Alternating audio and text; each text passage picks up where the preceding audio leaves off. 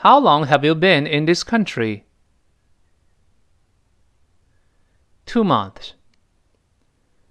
Is it hard for you to study at an American college? Yes, I find it very difficult. Especially when you can't follow the professor's lecture.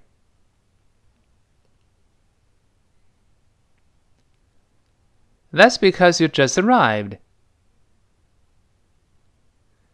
Do you like biology? No, it's beyond me.